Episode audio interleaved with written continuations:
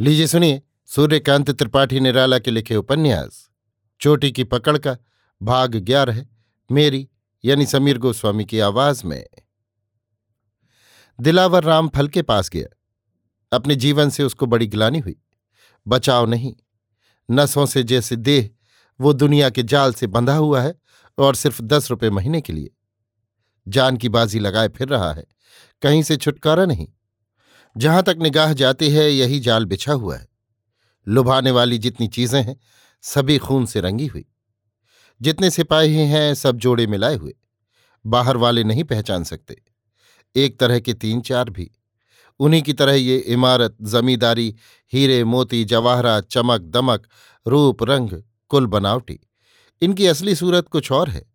ये स्वर्ग दिखता हुआ दृश्य नरक है। ये राजे महाराजे राक्षस। ये देवी देवता पत्थर के काट के मिट्टी के। रामफल बैठा हुआ था। दिलावर ने कहा, चलो, बदलो। कैसे? क्या बात है? जितना ही विश्वास करके रामफल ने देखा, उतनी ही अविश्वासी जहरीली ज्योति आँखों से निकली। अब तुम, हम हम तुम, हमारी जैसी दाढ़ी रखो। चलो, एक देवता आए हैं, कोई साधु हैं। ले आना है, दामाद की तरह रखना है। खास राजा की बात है, दीवार भी न सुने। वो भी उस काल कोठरी में कभी कभी दर्शन देंगे। जल्द चलो। क्या बात है? जल्द चल, बात तो दुनिया भर की जानता है। रामफल उठा, दोनों राजा की ओर से रखे गए सिपाहियों के नाई की ओर चले। नाई फुर्सत में था। कहा, पालागो रामफल महाराज। राम राम दिलावर साहब। रामफल ने आशीर्वाद दिया, दिलावर ने राम राम की। रामफल ने कहा, बहुत दाढ़ी बढ़ गई है, खुजला रही है। इसके बराबर कर दो। मूछे भी किनारे छाड़ दो।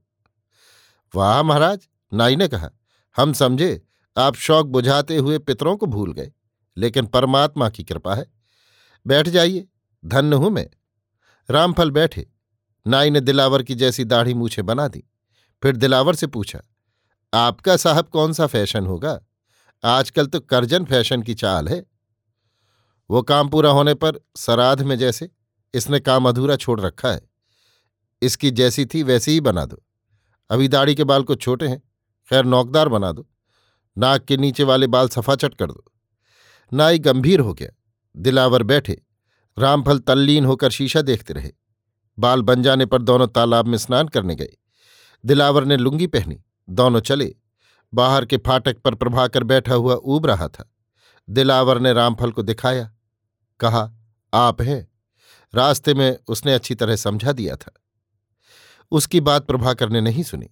दिलावर के रूप में रामफल को देखकर उसको धुकचा लगा, पर उसको अपने काम से काम था। दिलावर ने कह दिया था कि उसी का नाम बतलाएगा।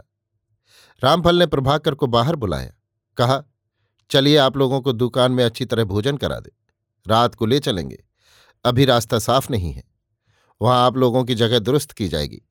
बैठने लेटने के पलंग, बिस्तर, मशहरी मेज, कुर्सी आदि लाने लगाने पड़ेंगे।